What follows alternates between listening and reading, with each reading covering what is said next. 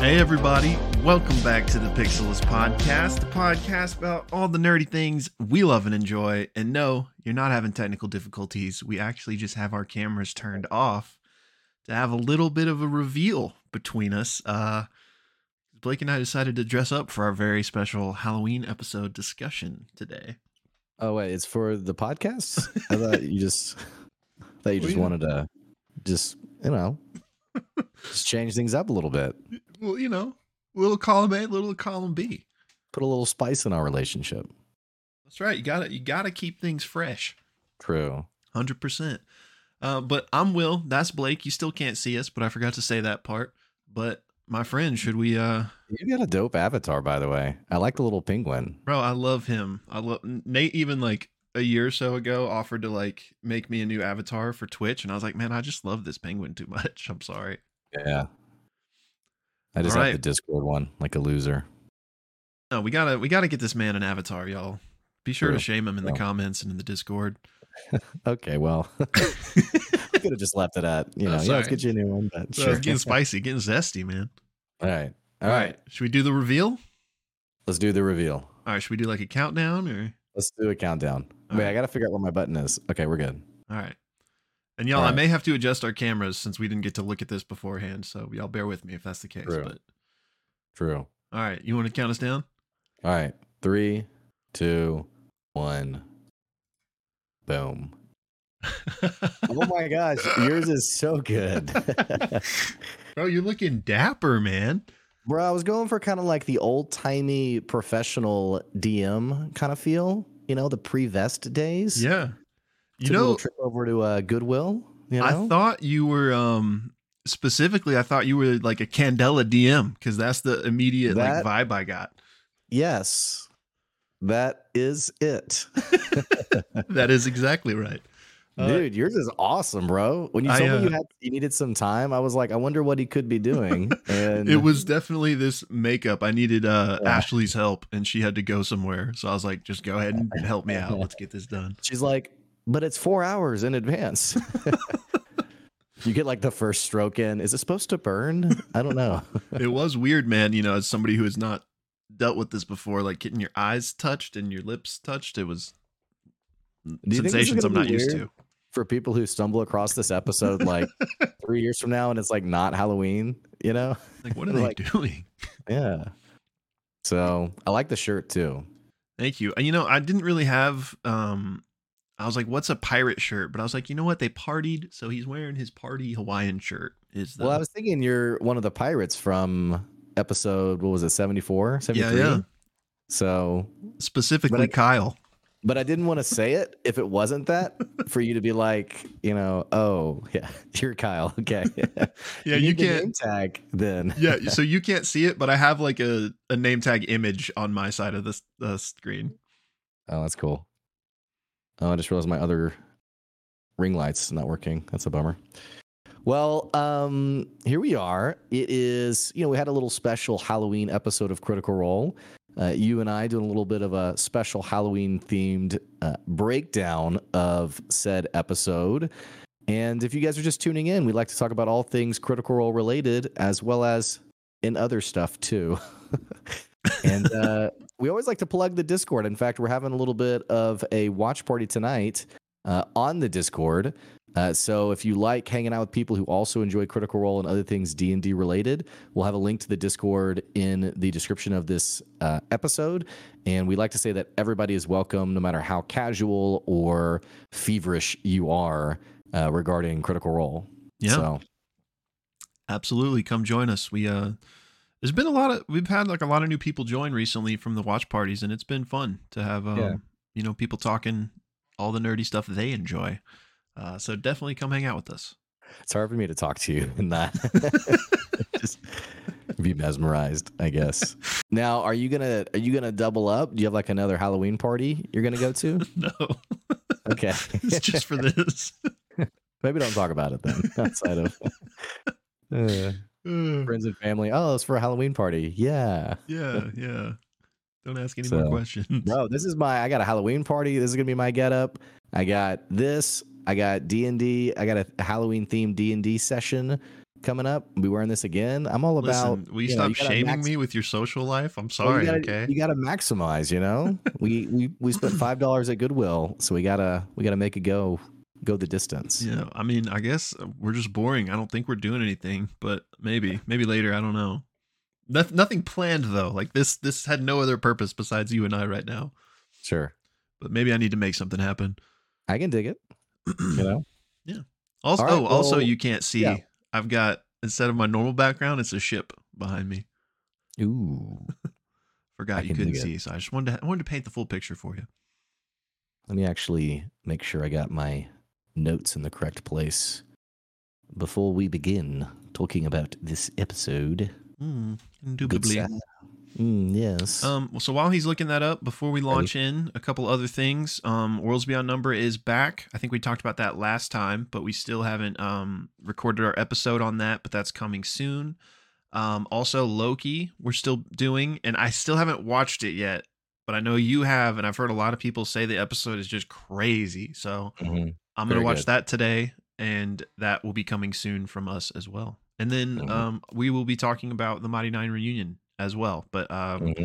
we got to figure out details on when all these things are happening. But all those things are coming, um, so be on the lookout for that.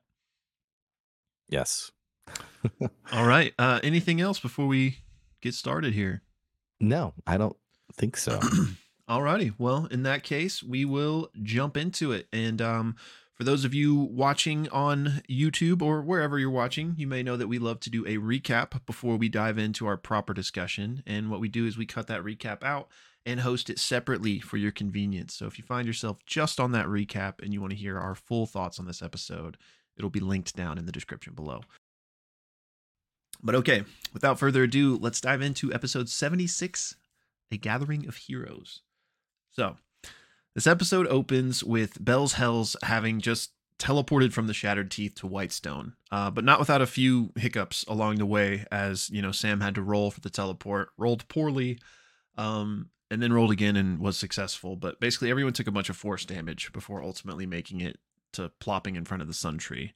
Um, basically, immediately a pale guard runs up to them and says that, "Hey, Lord Percival is expecting you," and escorts them to the castle.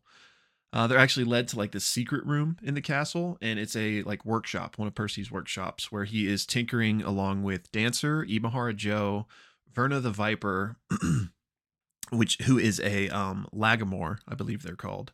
Mhm. And everyone quickly catches up, and while that's happening, uh, Lady Allura Vysoren actually comes down and joins everyone um, as well.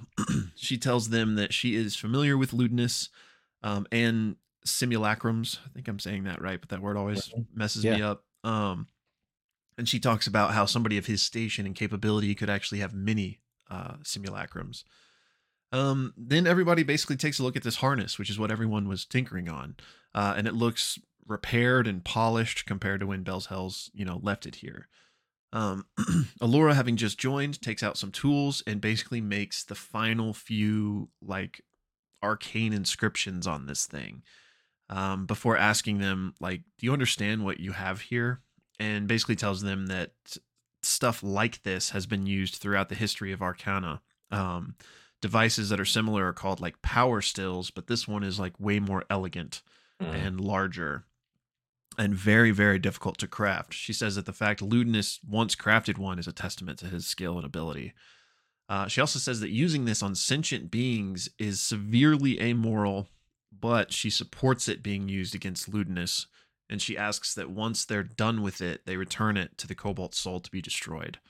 Um, and they ultimately agree to that. Ashton then takes out the um, Shard of Raishan to kind of get everyone's take on this, and everyone is amazed by it. Um, and I think they dive into this a bit later, so I'll touch more on it there. But he basically is like, you know, is this something we could absorb with the harness? And they're like, well, you've got a lot going on. Maybe you shouldn't be the one to do it. Um, but in any case, the whole group wants to test the harness on something much smaller to begin with. So they know that it can permanently take enchantments from different magical items and creatures. So Chetney puts it on uh, to be the test dummy, and they try to think of what they could test it on. And ultimately, Percy has some magical silverware and dishware brought down. And so they like place it in front of this harness that Chetney's wearing, and it like essentially like sucks up the magic essence of this thing, leaving behind only like black charred ash. Uh, it's at this point that Matt hands Travis the magical item card, and Oh, he tells Chet he gains five health. Um, the magical item is is really cool and it's really Mm-hmm. long, so I'm not going to go over it here in the recap, but we'll talk about it in the discussion. Um, so basically, everyone freaks out and they're talking about that, and then they return to the shard of Raishan, being like, "Okay, what would happen if we absorb something like that, and who should be the one to do it?" And it's at this point that Allura takes a look at Ashton, specifically like the dunamancy in their head, and she calls out that this is very akin to dunamancy. And she says it predates the primordials, the balance of life stems from it. Uh, what's in your head is like a condensed focus for it, almost like a half beacon, if you will. she says the fact that you're standing here is a marvel in and of itself. And along with the shard of Comort already being inside of you, um, you're possibly the greatest weapon that we have. Um, it's at this point she suggests not putting the shard of Raishan in uh, in them as well, just because that could you know get real bad real quick. Um, everyone then decides to kind of think on it, and they take their leave to go get some food. Um, everyone leaves except Percy and Allura, who stay to have a private conversation. But before they leave, Dancer stops FCG and tells him that she understands what happened between them wasn't like really FCG. Um, she's not 100% comfortable or okay yet, but she just wanted to say that she sees the good things they're doing with the new group and just wanted to let them know that before they head off to this, you know, very dangerous mission. FCG thanks her and appreciates her, um, giving him a shot at living to begin with. Um, then they kind of have their little moment. Um, everyone leaves, but Laudna leaves Pate in the room to spy on Percy and Allura. And Percy just Percy basically just says this is all very upsetting. He isn't against making Whitestone a sanctuary, but he also doesn't want to make it a target like it Mhm. has been in the past. And um, now he has much more to worry about, like his family. And can we maybe take this elsewhere? Allura tells him like, "Hey, there's bigger fish to fry. Like the moon's locked in the sky, aliens are invading. Like Whitestone isn't the number one priority here of like of like the bad guys even. So plus it has a lot of protections. Like it's gonna be fine. She basically says. Uh, then she looks at Pate, who is invisible, but she like flicks her fingers and Pate is like thrown out of the room. Um, back to Bell's Hells, who basically is having lunch now when a bunch of people enter the room, mostly pale guards, but also Keyleth and a couple of others. And the guards say their presence is requested and direct them to a war room, essentially. So they make their way um, to Percy's office, and inside is Percy, Allura, Ebenold Kai, Keyleth, and an older woman who resembles Keyleth. And that's where we go to break on the first half. Yeah, so coming back from the break, um, we have this meeting in the war room. Uh, this older woman is Vilya, uh, Keyleth's Yep. mom. Um, and essentially, they have basically what is like the, the state of Exandria. Like, what's the state of um, what is happening right now? And there's a lot of um, there's a lot of details that are mentioned. One of which is that we we do get confirmation that the Malleus key is holding Ruidus, and it is the peak of the solstice. Like it's holding it in that sort of time frame of the solstice, and that this scrambling of magical energy that we've experienced over several episodes is originating from that Malleus key. Um, they also talk about how uh, originally there was an idea about sort of attacking the Malleus key, but because of the disenchantments of a variety of things, uh, there have been a large number of threats that have popped up all over Exandria that have forced uh, each kingdom to sort of have to focus in on itself. Uh, the only kingdom, or kingdom's maybe not the right word, but the only entity that's been able to sort of approach the Malleus key and um, create this sort of um, offensive uh, has been Vasselheim. Uh, however, we get more confirmation that uh, healing magic is stifled, and in general, there seems to be some kind of magical, uh, anti magical dampening thing coming from the Malleus Key. Um, where the conversation goes is basically like we need more information, we need to know what to do. And the party basically recommends uh, offers themselves as hey we could be the scouting party. Like we could be the people who could go in and make this happen and figure out you know what more information so we can make a better decision. And i don't remember if it was like actually asked like oh would you want to do that or not? But regardless chetney makes a joke that he's like hey we're expendable so go ahead and send us um, and they uh, they're like, "Hey, we'll go do it. We'll make it happen, but we're gonna need we're gonna need lots of like magical items and things that are going to be able to help us." Um, says that she'll she's willing to see like what's available. Um, they do ask Lord Percy like, "Hey, do you have like eight legendary weapons that could help us?"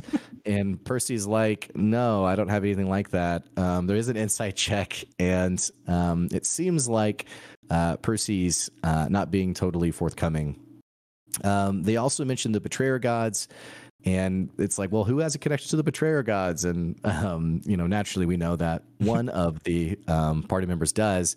Uh, Fern, by the way, as they're talking about the future of Exandria and like going on this mission, Fern does make a joke about, um, you know, I want to make the world safe for my child, which gets everyone, you know, there's kind of this. This has come up before as a running joke, and she's like, "Mister, Mister, my child." Um, which maybe this would be like a great thing to cut at some point of all the jokes with uh, Fern being pregnant throughout this campaign. Funny.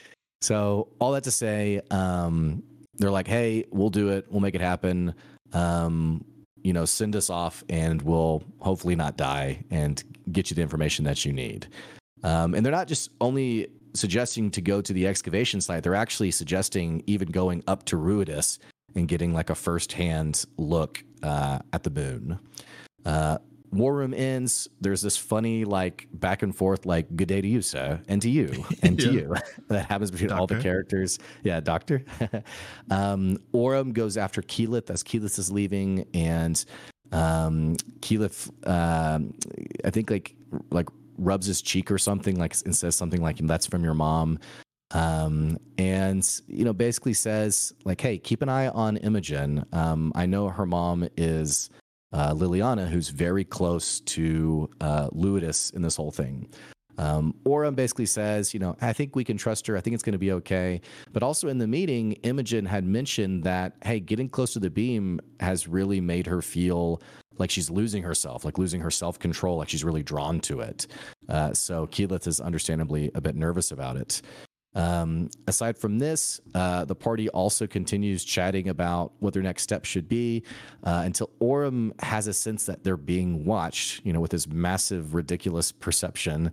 Uh, and they realize it's actually Gwendolyn DeRollo, uh, who they had met the previous time they had attended, had come to Whitestone.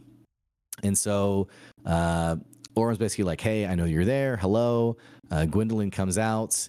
Um, she has like this little skeleton doll toy thing that she's playing with, and um, Laudna immediately sees an opportunity to connect with her. Uh, Laudna has this very disturbing moment of like, "Hey, you want to see something cool?" and like peels open the skin on her chest to show her sternum, and then invites Gwendolyn to touch it. Super it weird. weird. Yeah, it's just not really the casual thing I would tell a child. Yeah. Hey, come on over. Uh, but interestingly enough, Gwendolyn touches it, immediately shudders, and runs away. Uh, they follow after her, knock on her door, and I think it's Imogen actually knocks on her door and is like, "Hey, what happened? What's wrong?" And Gwendolyn is basically like, "She hates me," and she's like, "What? Laudna? No, Laudna doesn't hate you." And Gwendolyn's like, "No, like I've never felt anything like that before. Like I've never felt hate like that." Um, and then Imogen and Laudna realize that it is Delilah within Laudna who naturally, of course, hates the DeRollos. Um, they need to kill some more time during the day. Uh, they can't use the harness again until the next day, or they can, but there's a risk of it breaking permanently. So they're like, what else do we want to go do? Um, they decide to go to one of the temples, uh, a couple different temples. They go first to the temple of the uh, Matron of Ravens, which is actually just like this small hovel um, altar, really. Uh, and there is a statue of what seems to be the character, the winged character that they saw uh, at the excavation site. Um, they go in through this tiny door down into a basement where they meet this. Um, oh my gosh, I, I, it reminds me of the Always Sunny uh, guy who's like on drugs always. Um, and if you don't know what I'm talking about, like the voice is very similar, but the main one of the main characters. no, no, like a side character who like over the episodes gets like worse and worse off. Oh yeah, Um, yeah. I know who you're talking about. You know. He's like the priest or something, right? Yeah, right. Yeah. So just this very like odd character who's like, "Hey, how's it going?" Uh, Oth, Oth, Othenon, I think was his name, Arthenon, and um, Eh, they're making like some small talk. It's just a very awkward person, and they're like, "Hey, so like, how does this thing work?" And there are these five sarcophaguses that he's like, "Yeah, jump on in and see what happens." So they jump inside, and as they're in the sarcophagus, each sarcophagi they have, or like rather like tombs, I guess, they have this experience that's not unlike when they were descending into the tree of atrophy's sort of domain or area, where it's like this black endless void, and they look. They look to see this figure who's wearing a mask, and as the figure takes off the mask, they are they see just this endless void in place of a face. Um, they look up into the sky to see the same figure and like these large chains that are stretching down from the figure down to them.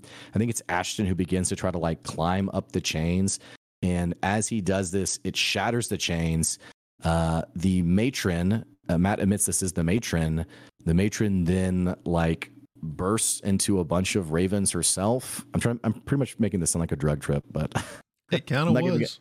I'm not giving it super ju- good justice, but they they feel like in this moment that they are seen. Like this is like a, a nod of acknowledgement from the matron of ravens.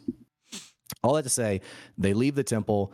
Uh, FCG wants to go visit the temple, uh, the Horizon Temple, the temple of the Changebringer, uh, where he, or excuse me, they run into Osley, who was like the steward of the temple that uh, they had encountered previously in their last Yeah. trip. And uh, FCG is like, hey, do you mind if I pray? And Osley's like, of course, that's what this is there for.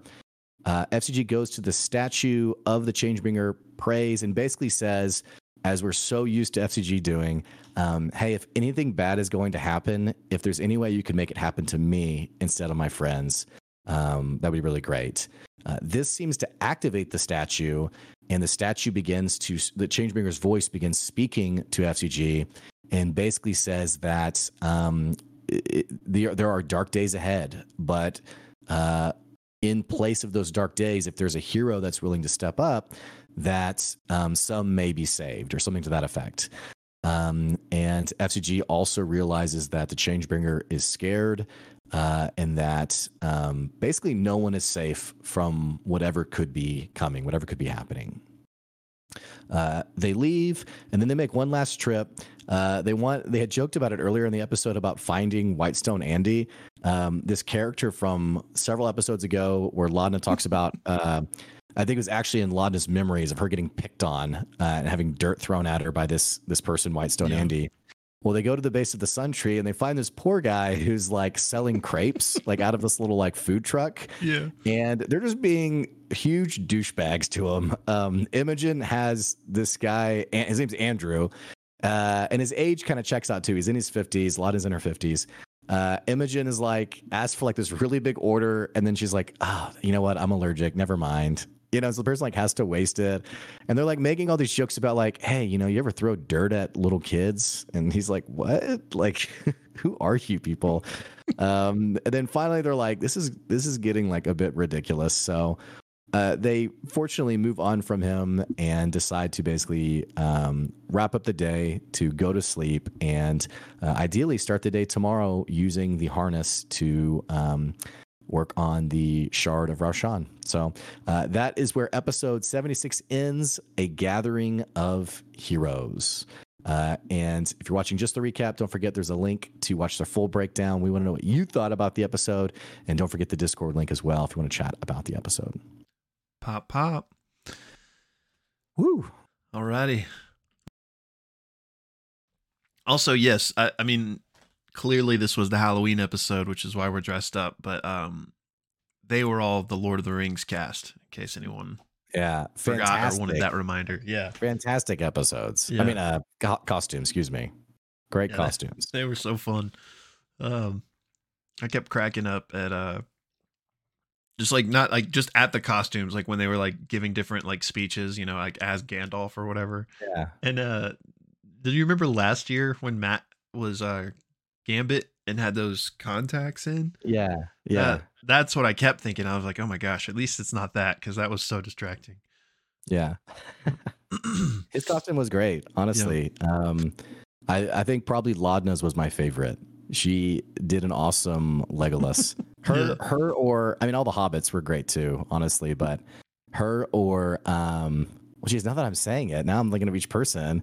Sam's Gimli was awesome, but I was gonna say Travis's Aragorn was like yeah, pristine. he kept but- doing like blue steel and like smoldering, Yeah. like yeah.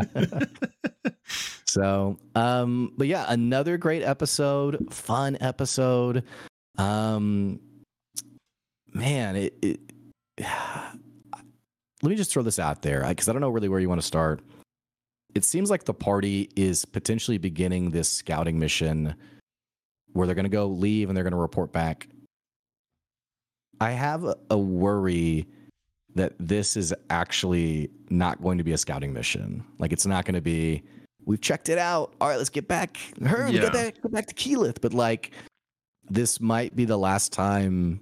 It's very um reminiscent of um in EXU season one uh when they were in uh oh what was the town?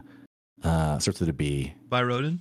by Rodin, and there was like the big um, talent show, probably the best episode of the whole that whole season. Yeah, But they knew they were about to go off on this little trip after the fact. Um, and I, I kind of had the same impression. I was like, is this the last time that Bell's Hells is going to have like a moment of respite Mm. before, you know, we don't have, I mean, we have probably quite a few episodes left, but, um, you know, who's to say where those episodes will take place? But I don't know. I'm feeling a little nervous. That, that plus the Changebringers sort of like omen or ominous, you know, speech to FCG. I, I don't know, man. Yeah, I I agree. My I'm wondering like are they about to go? And if like cuz they just got the harness. We know obviously they have these primordial shards to deal with, but I was wondering like are they going to go at least for some amount of time, not that it would be like a long arc or anything, but maybe a couple episodes go and try to like get each person some some buffs with the harness and then go on the scouting mission? If that's the case i'm definitely with you that like that's like the end game. But if they're like going immediately right now to ruidus to scout i guess i could see them coming back and then like going back but i don't know it i'm with you on the vibes though. It definitely feels like the calm before the storm. And it it also feels like it's not going to be as simple as like peeking in and coming right back you know? Like something's going to happen up there. And i guess Mhm. is it like the final fight of the campaign or you know i don't maybe i don't know. But i'm with you. I agree with the the vibes and like what it feels like we're getting into. Yeah. I'm But, also like what, do you think they're gonna go on any harness stuff like what do you think the Bro, I don't want to be I don't want to be a broken record. It feels like there's not time. Like we keep talking about this like for like 30 episodes now that there's not time. But yeah maybe there's time. I don't know. Like the harness is such a freaking cool item yeah that it's hard for it to not feel like it's a bit of a not a MacGuffin, but just like okay, they consume the shard and then it like not really be relevant again after that, or not necessarily have like a reason to use it. I guess so. Like I would.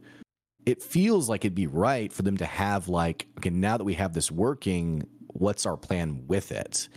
But on the same Well, yeah. token, on the same token, it's like there's been this standstill at the bloody bridge. Uh, you know, Allura kind of put a clock on the whole thing of like, hey, this holding of the apogee peak is Mm, is really um messing weighing things on, up right and like it could destroy Exandria as a whole. So like there's a clock there. Yeah. Um yeah, I don't know. Yeah, so I mean, uh, let's say even they use it on the shard. Maybe they used it on like some really small, not important things, leading up to the battle because you know it gives like temporary HP or whatever it was. Uh, which I'm I want to go over the exact item here in a second, but we know at least they want or seemingly are planning to use it on Ludinus, right? Right.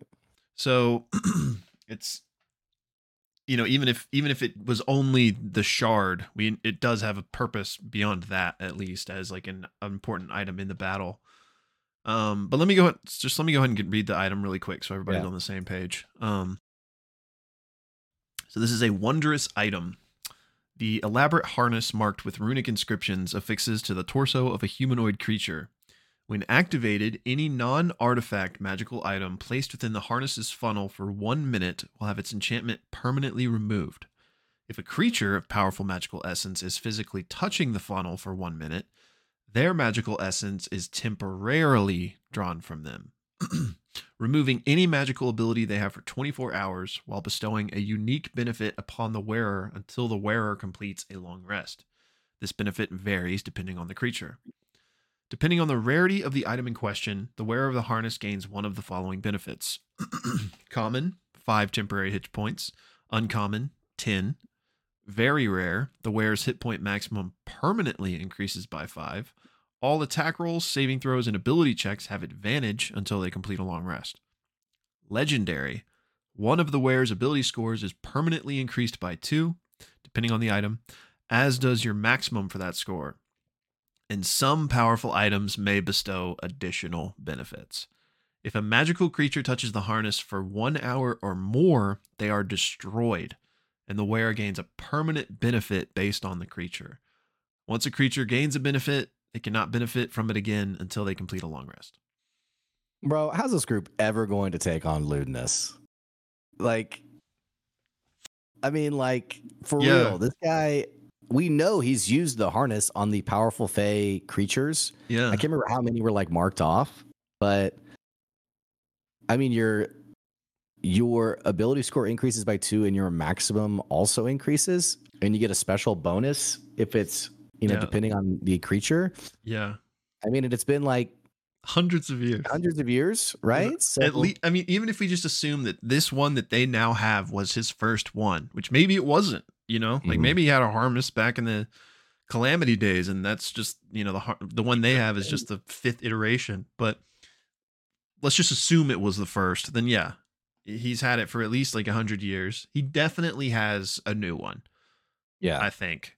Which well, we go ahead. sorry, we we talked about why doesn't he use this anymore? And the implication must be that he's he's crafted a better one. Yeah, And I think it was even mentioned, it was finally said out loud in this episode that like, hey, maybe maybe he has like innovated on it and come up with a new Mhm. version. So I Could- 100% agree with you. because why leave it behind if it's such a you know and with that i, I want to talk more explicitly about the harness but while we're here another thing we've been talking about for a long time or like what exactly are ludinus's plans here? Like what what does he really want? Um now knowing how this thing works i think whatever version he has now he wants to use on predathos to like suck up predathos and give himself that power. Yeah. you know, I think it it makes him slightly less of a cool villain, which I, he's an amazing villain, but I just I really liked like if he really was just like I'm doing it for the good of the world, you know. But the if, and he still can be doing that, but the fact that he's like well, that we don't know this to be true, but if he is like wanting to usurp Predathos, then that's a bit more like narcissistic and um Well, selfish. Maybe not though, because well, here's what I'll say. Two things. We we mentioned this in the last episode. Was it it would be interesting. I think I talked about Die Hard. How Die Mm. Hard three. How Yeah. the bad guy uh, the whole time is it's all about you know revenge, and then it turns out it's just about money. So I think I think this trope or whatever you want to call it um, is is fine. Like I'm I'm okay with. I know, I know you weren't saying it wasn't fine, but Yeah, yeah. it, I'm okay if it goes that way. But in terms of like narcissism, it could be. What would be interesting is if Ludinus feels like, okay, I'm going to release Predathos to eat the gods because I hate the gods, and we shouldn't be beholden to the gods. But then what's keeping Predathos from just filling the void and becoming that Mm. themselves? Maybe the safest route. I I don't trust Predathos. Mm, You know, Predathos, Predathos didn't. I'm not Ruidusborn. right, So right. maybe maybe the safest route then I know myself would be Mm, to eat Predathos, eat all the gods, and then now I've I've certainly made sure that the future I want for Exandria is is going to happen. I like that. I like that. I could see that. Man, that uh man. Just so many like what ifs like cuz I feel like anything could happen. Like in terms of like even if Bell's Hells wins, I still think prior to that Ludinus could have wiped out some of the gods or you know whatever the case may be. Um but I I've, I feel I feel like I'm pretty heavily leaning into the fact that that has to be what he's got going on Yeah. with this with this harness and what we've learned about it. Um, what's interesting though is that, and again, I I don't know if Yvonne Trevere is a reliable narrator, but you know, explaining that the gods fled and Predathos chased them essentially was the the imagery we got. Um, I guess in that in that scenario, perhaps that was Ludinus Predathos, but Mm. but I don't know. But if if we're to take that at face value and not assume that it was Ludinus, then in that scenario, he didn't absorb him. I guess. Honestly, Ludinus Predathos is a much better. I need to stop saying trope because trope makes it sound like it's cheap, and I, I don't mean it that way. But I, I do think it's just great in written stories where you know you have the clear big bad, but there's like a bigger bad that keeps getting mentioned. But Mhm. that one, you don't have like all the nuance and like history with that one that you do this one. And so I think it, I think it's just a stronger story if Ludinus does consume Predathos and becomes Predathos Ludinus or whatever. Yeah. I, I think that's way more compelling. It's kind of like this up here is kind of like the Final Fantasy thing, which you know you like beat the villain and then you have to fight.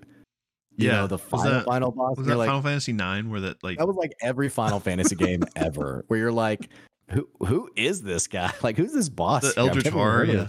yeah, you know, and you're like, what is this thing? but yeah, so I mean, I'm okay with it either way. I just think it would be really intriguing if the red force chasing after the gods was actually Ludinus, um, like you said. Um, but but seriously though, I'm kind of like, I, I'm very, and you've watched the first two campaigns, but I'm I'm just.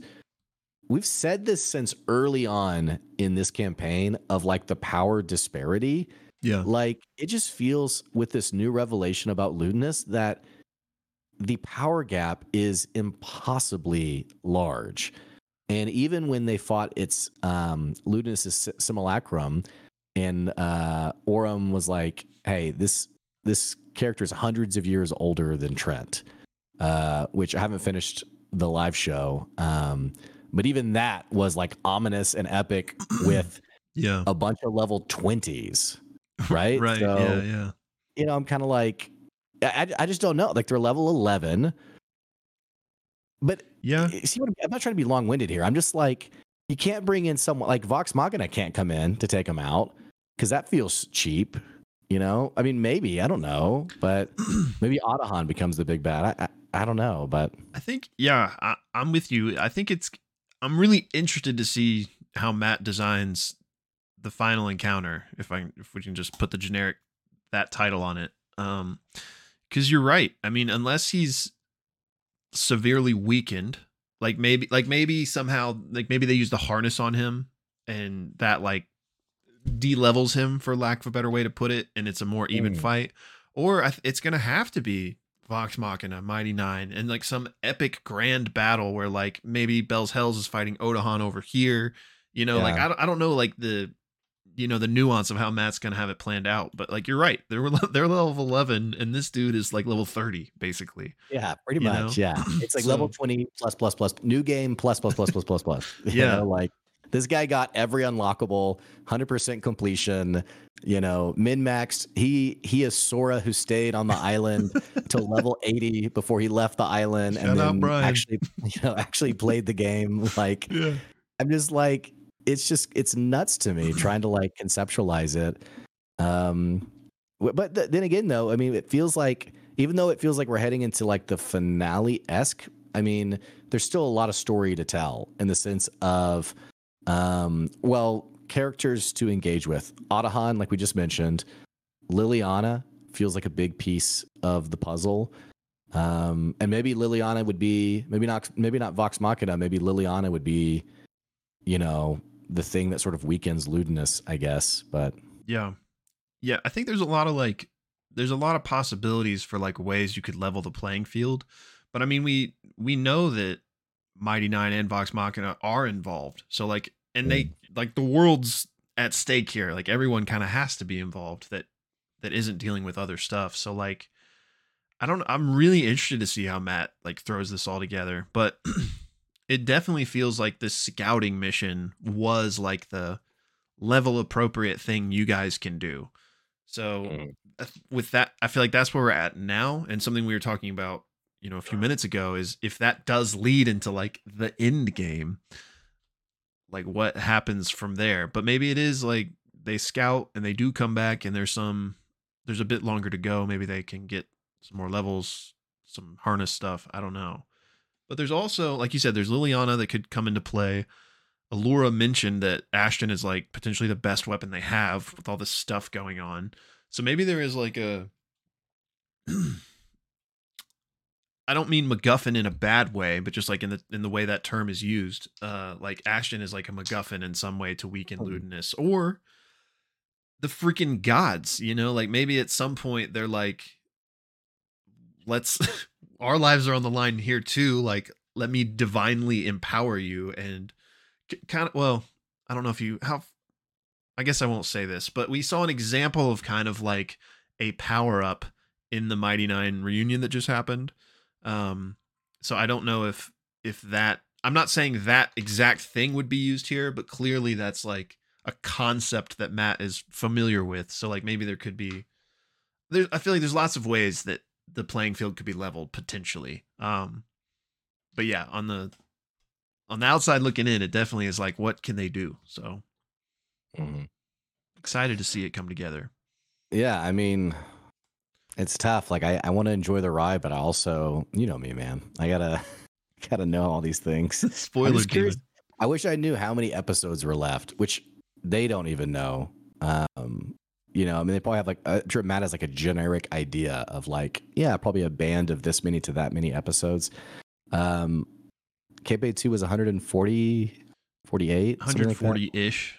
And the the first one I think was like 115. But Mhm, the caveat already- being that they had already played at home for a while on that one. right. Um, I would. It feels like we're in the the final act. hmm So I would. We're on. This was episode seventy six. I would hope we get to hundred. Um. But I, I, I mean, anything could happen, like you just said. But with where we're at, it I doesn't feel like we're gonna get to the one forties Yeah, because that It- me- it that would mean we're just halfway right now. Yeah. Well, with how urgent things have been for, I mean, about like 20 episodes now, 30 episodes now. I'm just thinking like leading up to the Apogee solstice. Um, it's just hard to imagine.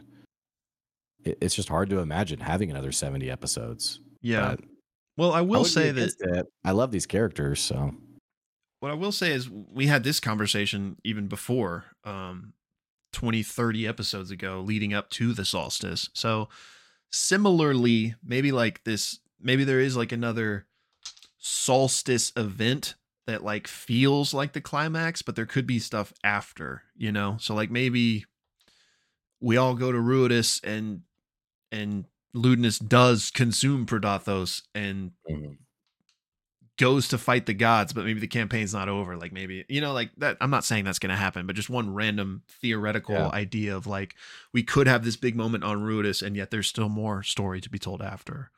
mhm. But I would venture to guess that's probably not the case, but you never know. Mhm. Yeah. But um to cycle back to the the harness for a second itself, um I really hope not that we need a full arc of it, but I really hope they do go try to like I mean, I guess I mean obviously they're not going to kill any sentient magical beings. Um but like and not that I want them to, but like I want to know what kind of benefits you would get from that. So like I hope they at least go find some like legendary items to um to try this on. Obviously we have the the shard um which was something we talked about I think in our last episode. Um if if for lack of better terminology Ashton shard is active or like is there like it's not like he can use the harness on himself I guess, but um like I want to know. I get at, at, the very least we'll get Raishan's shard consumed and see what that does for somebody. Um, maybe we get Comort's, uh, but I hope they like. I just want to see some cool yeah. stuff and some cool like what Matt could come up with for like these, hopefully cool but not game breaking like permanent bonuses. It does seem like it, it's gonna go to Fearne, which was our I think our guess originally. Yeah, but, it doesn't seem like um, they've even really considered anyone else. I mean, yeah. Ashton aside. Um, mm but not that right. I fault them for that because it, it, thematically feels really right for Fearne. Yeah. Well, when Chetney first put it on to like test it, I was like, "Is is Chetney gonna?" you know, yeah. I was like, "I consume the shard." Wait, what? So, I guess we'll see. I mean, this next episode is gonna, probably going to be a pretty big episode because they're going to ideally consume the shard and then very like immediately decide what's our next step. Are we going straight to the excavation site, which Orym was ready to go to, you know, 10 episodes ago? Or are we, um, you know, going to go on this tour around Exandria? yeah. You know, to consume magical items. So, um, um, I don't know. I don't know if, so I'm reading the item again. I probably just don't have the full stats, but it, in the stats that I wrote down, um, there's no line about it potentially breaking if you use it more than once, but there is a singular yeah. person can't use it more than once in the same day. Um, yeah, but is there an additional? Right. Well, it yeah, it was um, twenty percent chance. If you if you use it again, it has a twenty percent chance to break, okay. and that increases every additional use. Okay. Was what Matt said. so first time you use it, 20%, second time 40%, which is also presumably I, I think that was uh, maybe it's not presumably, I don't know, why it broke in the first place. That Ludinus mm. maybe got greedy and used it too often in the same day. It broke and but also was maybe already working on a new prototype or what have you. But um, I think that's also why they didn't just absorb the shard right there. I think actually Imogen said something like, "Well, you know, we don't want to, we don't want to risk that." So yeah, true. Let's fill our day with stuff and then try again tomorrow. Is it? It's is it twenty percent on the very first one, or mm-hmm. 0 mm-hmm. percent and then twenty if you like used it a second time, or is it just twenty anytime you use it? I think it was twenty if you use it a second time. Okay. And then every every consecutive attempt in the same day adds twenty percent. Gotcha. Which, so I'm I'm looking at this again legendary I, they probably aren't going to find too many legendary items to consume that's the one that increases your ability score um but very rare permanently increases your hp and gives you advantage on like everything until you have a long rest that's so good so like yeah. it feels like it might be worth it to try to use that one i mean you, everyone in bell's hells won't be able to do it because they're not going to find you know seven well, maybe we would, but I doubt they're not gonna be able to use it seven times in one day. But maybe somebody would like risk not sleeping for a night and use it over a couple days or something. Mm-hmm. But I have to imagine at least like two or three people are gonna try to use that before the big fight, right? Well, it's again, it's my point on the power disparity is like if this thing could give you advantage on your rolls or on your saving throws, like and Ludinus has had something like this for hundreds of years in like a newer version. Mm-hmm. This dude's basically a walking god, is the impression I got. So yeah, it's about um, to literally be potentially. Yeah, yeah. Which I guess. Uh, sorry, go ahead. I was just say I was just going to agree with you that yeah, I think the implication might be that hey, final boss, like here's the final checkpoint. Let's save. Here's the final save point. Let's just let's just use this thing up, you know, before we yeah. go in. So I can see that happening. But if they need to be careful to save it to use on him, right? Maybe they can't just go crazy, crazy. So they need to. If they touched him for one minute with it, he would be temporarily weakened. So that's all they really need. Because I mean, there's no way they're going to be able to use it for 24 hours on him unless they've Mhm. already defeated him. But one minute's A long time. one minute's a really long time. That's 10 rounds. ten rounds Yeah. in combat. So yeah, for people listening, every round is six seconds. So you would need ten rounds of holding him, touching it, which is an astronomical amount of time in combat. I think most critical role combats are over by the third round, sometimes the fourth round. yeah. Um, I don't know if there's ever been a 10 round combat. Maybe like once yeah, I mean, with one entity. I mean, yeah, take take the average critical role combat and triple it. You know, that's how long that he would have to be holding him. So, I don't know. I don't know about that. Um, yeah, I was gonna say something else about this too. Oh, something else I was gonna say too is um, just a nice little D and D uh, insight. I appreciated uh, Laura Bailey being like, "What's a wondrous item again?"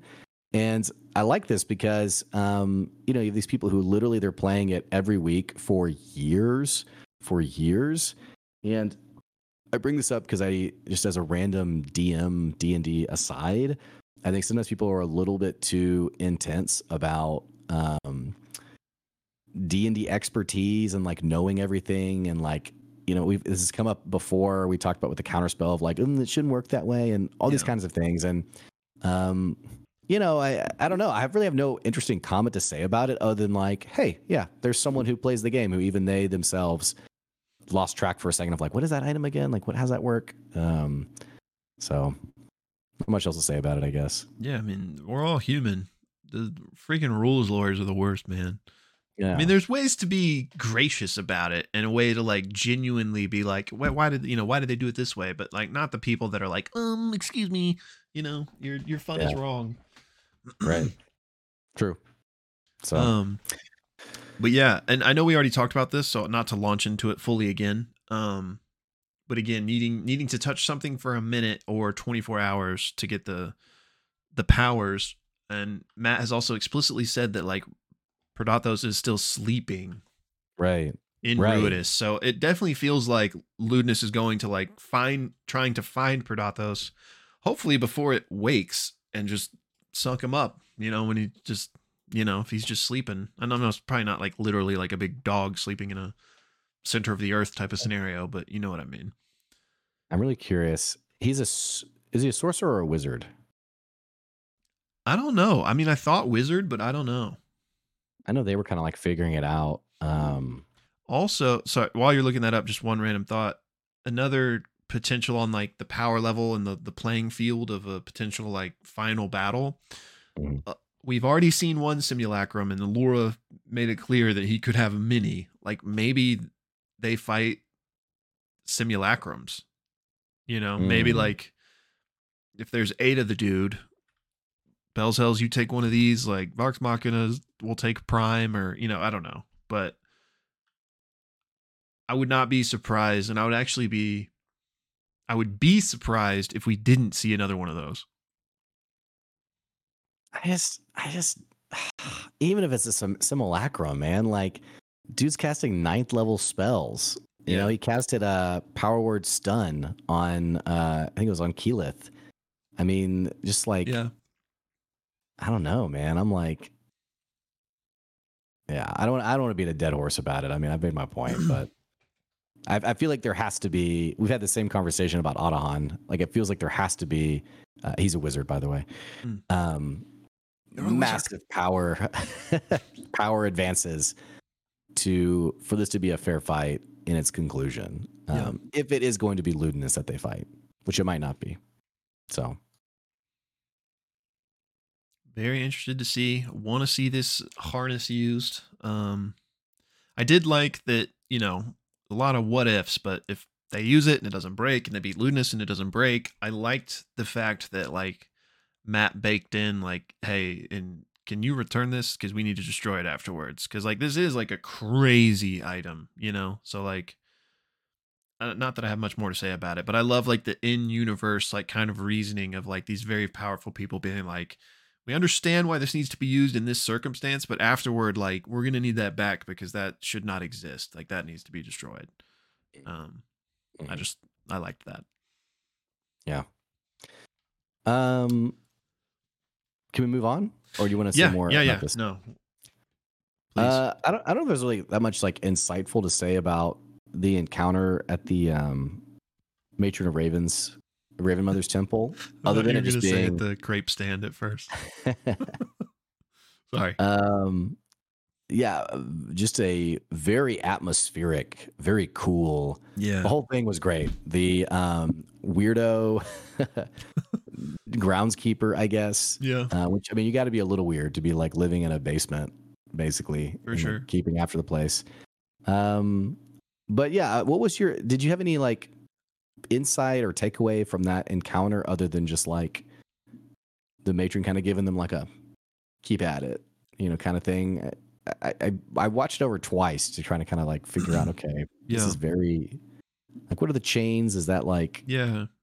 you know self imposed? Is that Predathos? Like I was uh, trying to figure that out too. I don't have like a this is what it means um at all. So just randomly grasping at straws, but yeah, I was wondering that too because we got the first vision and wherever they were um with with Fearne and Chetney and whoever that was um where they saw Vax screaming in the Malleus key. And that was like the, the interpretation we had back then was the matron kind of being like, "Hey, like I need help. My champion needs help."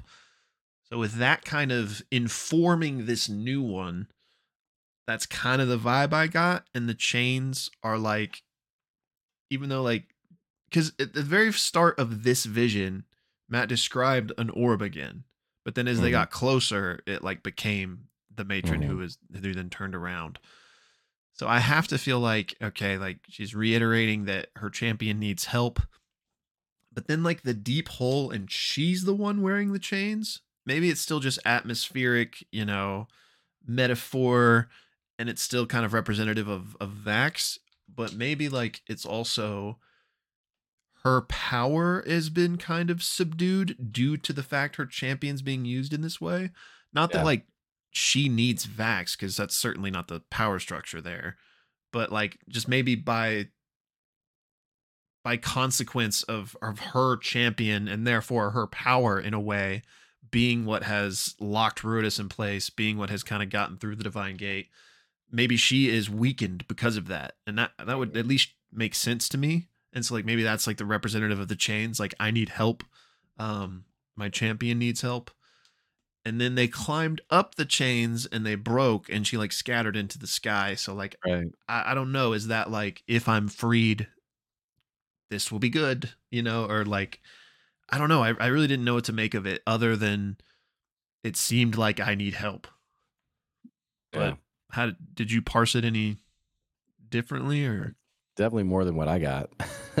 Other than just like it's like an acid trip. What's happening here?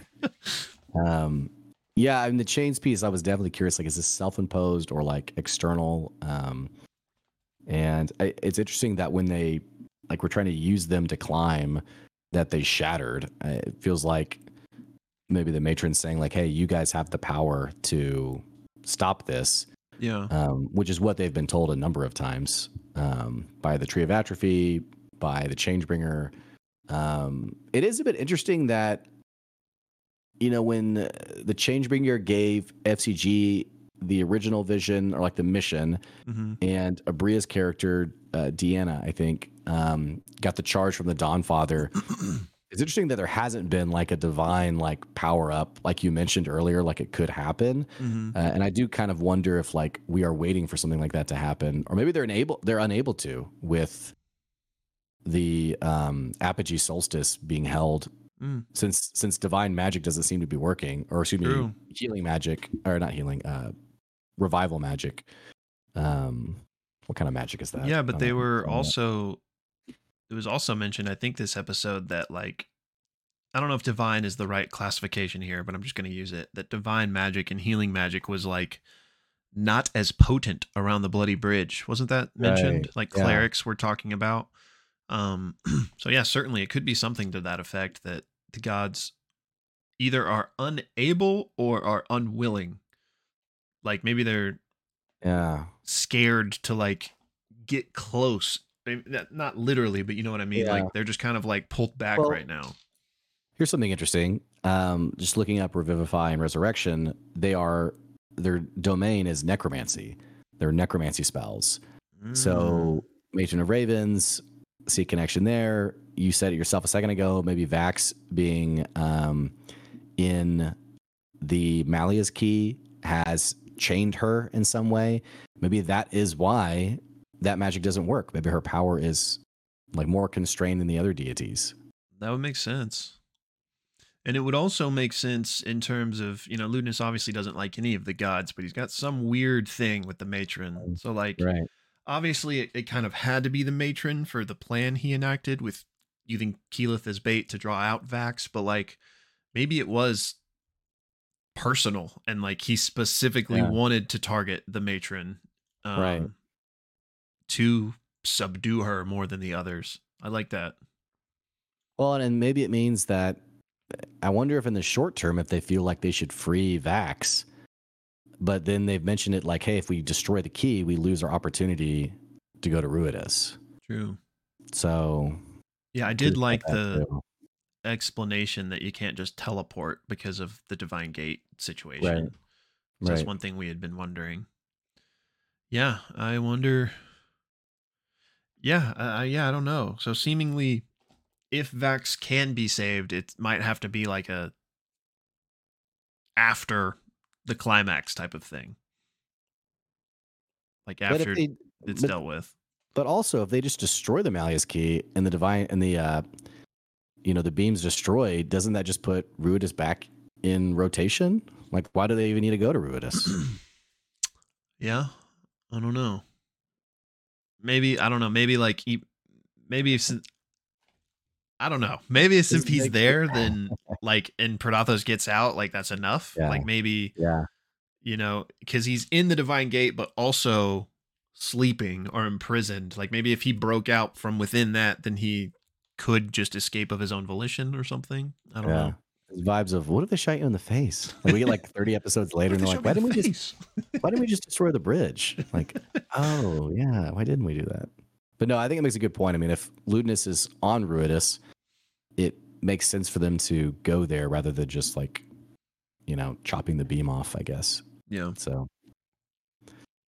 Um, what else from this episode? Um, the Gwendolyn thing was pretty interesting. Yeah. Um, Yeah, that was definitely definitely a creepy move from Laudna's part, but Gwendolyn seemed to be into it, you know, until the Delilah part. So I guess she just kind of likes those things, which clearly she does. She was into the Yeah. spooky and the skeletons. Um yeah. but yeah, I mean I don't I think that moment served its purpose and it, that's all it was on face Yeah. level, on surface Yeah. level. But I wonder if via touch could like Gwendolyn have a piece of lot of uh, Delilah in her or anything. Like I don't necessarily think that's the case. Um that would be bad. Or would Gwendolyn tell? I mean, they said, you know, let's make sure Percy doesn't find out. Like, would True. Gwendolyn tell her dad? Yeah. Um, I guess she wouldn't she might not know like yeah, she know what that described it as was to tell him. Pure hatred, right? But So- if she just if she even just told him about the experience, then Percy can probably put two and two together because he knows. Mhm. At least I think he knows. I mean, yeah, no, he knows. Yeah. Um, yeah, So yeah, I mean that does feel like another shoe that could drop at any moment. Um. So I'm, I'm yeah, and yeah I agree with you. I don't think there's any more to it than that. I think it was just a really awesome like flavor moment. Um, but using your words, like the shoe to drop, not even so much like regarding Whitestone, there is this whole other Delilah piece yeah that you know it's it Yeah. feels like a couple of characters have kind of gotten um not like their personal story like ended um but like uh, sort of like the main breadcrumbs of their story have kind of um yeah they've had like kind of those moments um i think of like chetney for example um but there's this huge detail with Laudna of like is this like just going to be a forever curse for her or like what exactly is going on with Delilah and will this come up again as we lead up to this back half of the campaign. Yeah, I could definitely see it flaring again and like having screen presence in that way. But as far as coming up again where like it's fully dealt with and explored, I'm not sure. Um, you know, similar to how they did it the first time this campaign, where like going to the the dreamscape and you know fighting Delilah there. I don't know if we'd get something like that again. Um, but I definitely think there could be consequences in this campaign of the fact that she's back at all and having to deal with that. But then that could I could see that being something that's like a post campaign one shot. You know, let's go f- deal with Delilah once and for all because there might not be space for that in this final act. Right. I was also wondering too if um if the party if someone dies would they use the vest on like well I can't revive them so Oh, man. you know like Uh, yeah, hey Laudna has this huge evil thing in her let's you know I'm sure Imogen would be like don't you dare and be like hey Imogen come over here I want to show you something that's a that's a really That- cool like idea. But yeah, I, I don't see them using it on each other.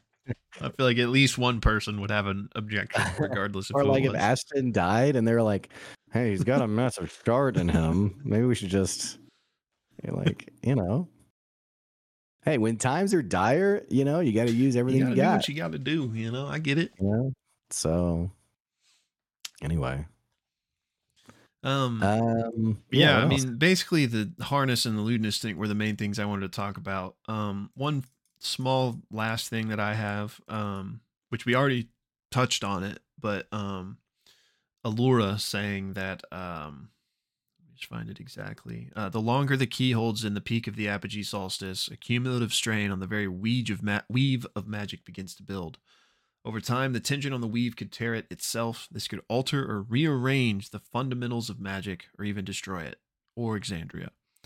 Um, just wanted to bring that up again, which kind of the meta conversation we've been having for a while of like post campaign three, what could Exandria or right? the D&D landscape for critical role look like and that's another thing with even if even if everything is the good guys win and everything is successful that line right there could vastly explain some big changes if if Right. they wanted to make them so I just thought that was interesting Right. No, I agree with you. Yeah.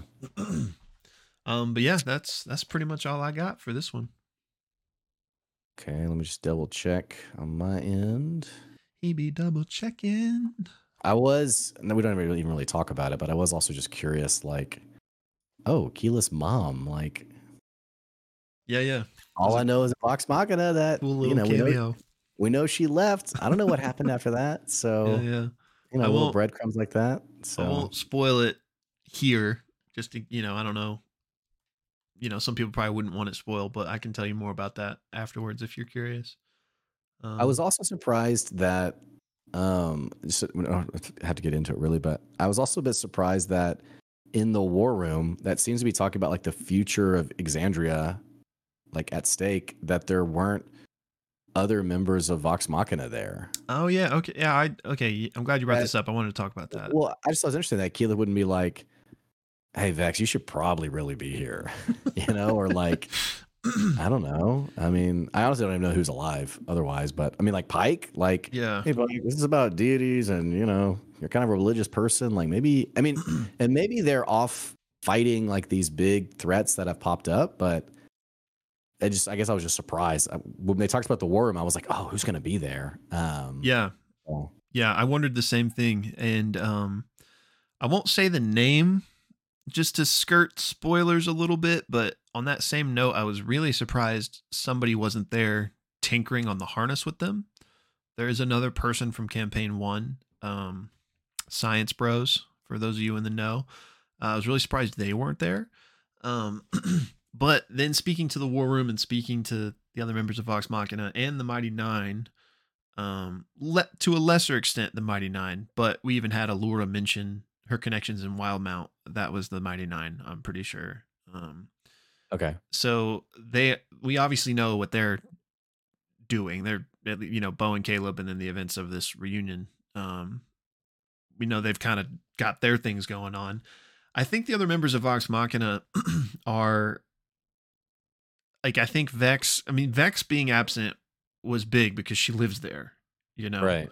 um, so I think she and Pike, for my guess, are maybe out getting the other members or contacting other allies. Um, and you know, I don't want to get into spoilers of, of any sort, but I imagine that's why the other members of Vox Machina weren't there because, like, you know, in that moment for this meeting, you know, you don't need everyone in that room. Like, we're just sending this Right. lower level party on a scouting mission. But I definitely Right. think that they're like, even though they weren't on screen, they're definitely not just like at home chilling. Like, I think they're involved Right. in different And aspects. To be fair, we know Matt's thought about it. You know, like Yeah. the OG characters. You know, he hasn't like, oh yeah, what would they be doing? I mean, he's clearly thought about it. So Really glad somebody on tw- somebody on Twitter told me that. hey, man, where are these people? I knew I forgot someone. okay, yeah, that's that satisfies me. Um, okay, uh, anything else? Uh, no, I don't think so. Um, just that I'm excited to see where this goes. Um, but for those of you that um remember, or if you don't remember, uh, this Thursday is actually not campaign three. This Thursday is going to be the finale of Candela because that got Oh, moved back because of the Mighty Nein. Uh, so our okay. next episode of Critical Role isn't until next two Thursdays from now. Um, I'm glad you mentioned that though, because I was wondering whatever happened when you joked about me looking like a Candela character. I was like, did that finish? Is that over? Or okay, Yeah, just one more. The finale will be this Thursday. Um, which uh, we'll be watching it in the Discord. We have you know the watch parties for that as well. Mhm. I probably am not gonna have time. Uh, well, I'm getting ahead of myself. I was thinking about maybe like re like hosting a watch party to rewatch episodes one and two for those people that maybe hadn't. Um, I don't know if I'll have time to do that before this Thursday. Um, but maybe like maybe maybe somebody else in the community would be willing to to do that for us in the Discord. Uh, anyway, that may not happen, but this Thursday, episode three will definitely be happening. Um, but yeah, if you're interested in the in the rewatch or wanting to rewatch, and um, that would be something you would want to do, definitely hop in the Discord. Let us know if there's enough people. I'm sure we can figure it out. Um, but yeah, Yeah. Okay. Uh, don't forget, um, Sunday nights, watch parties in the Discord as well. Uh, tonight, because we're recording this on a Sunday, tonight is the um, DM roundtable with Aabria, Brennan, and Matt. Um, there may or may not be a conversation about snackage in that if you haven't seen it. Um, but it's a really great, um, it's a really great roundtable. There's some really awesome insights, especially if you DM a campaign of your own. Uh, and those watch parties are always at 7:30 Central Time uh, in our Discord. Just FYI. Yep. And um I typically I don't want to say every time because sometimes I forget, but for those of you that are like time zones, there's an event in the Discord. So if you join the Discord at the top, you'll see an event, and that should automatically change to whatever your local time zone is to tell you exactly when that's happening. Right. Right. Um but yeah. That that all we got? That's all we got. all righty y'all. Well, appreciate you uh, checking in with us on this special Halloween episode, and we will talk at you soon, I'm sure. Bye.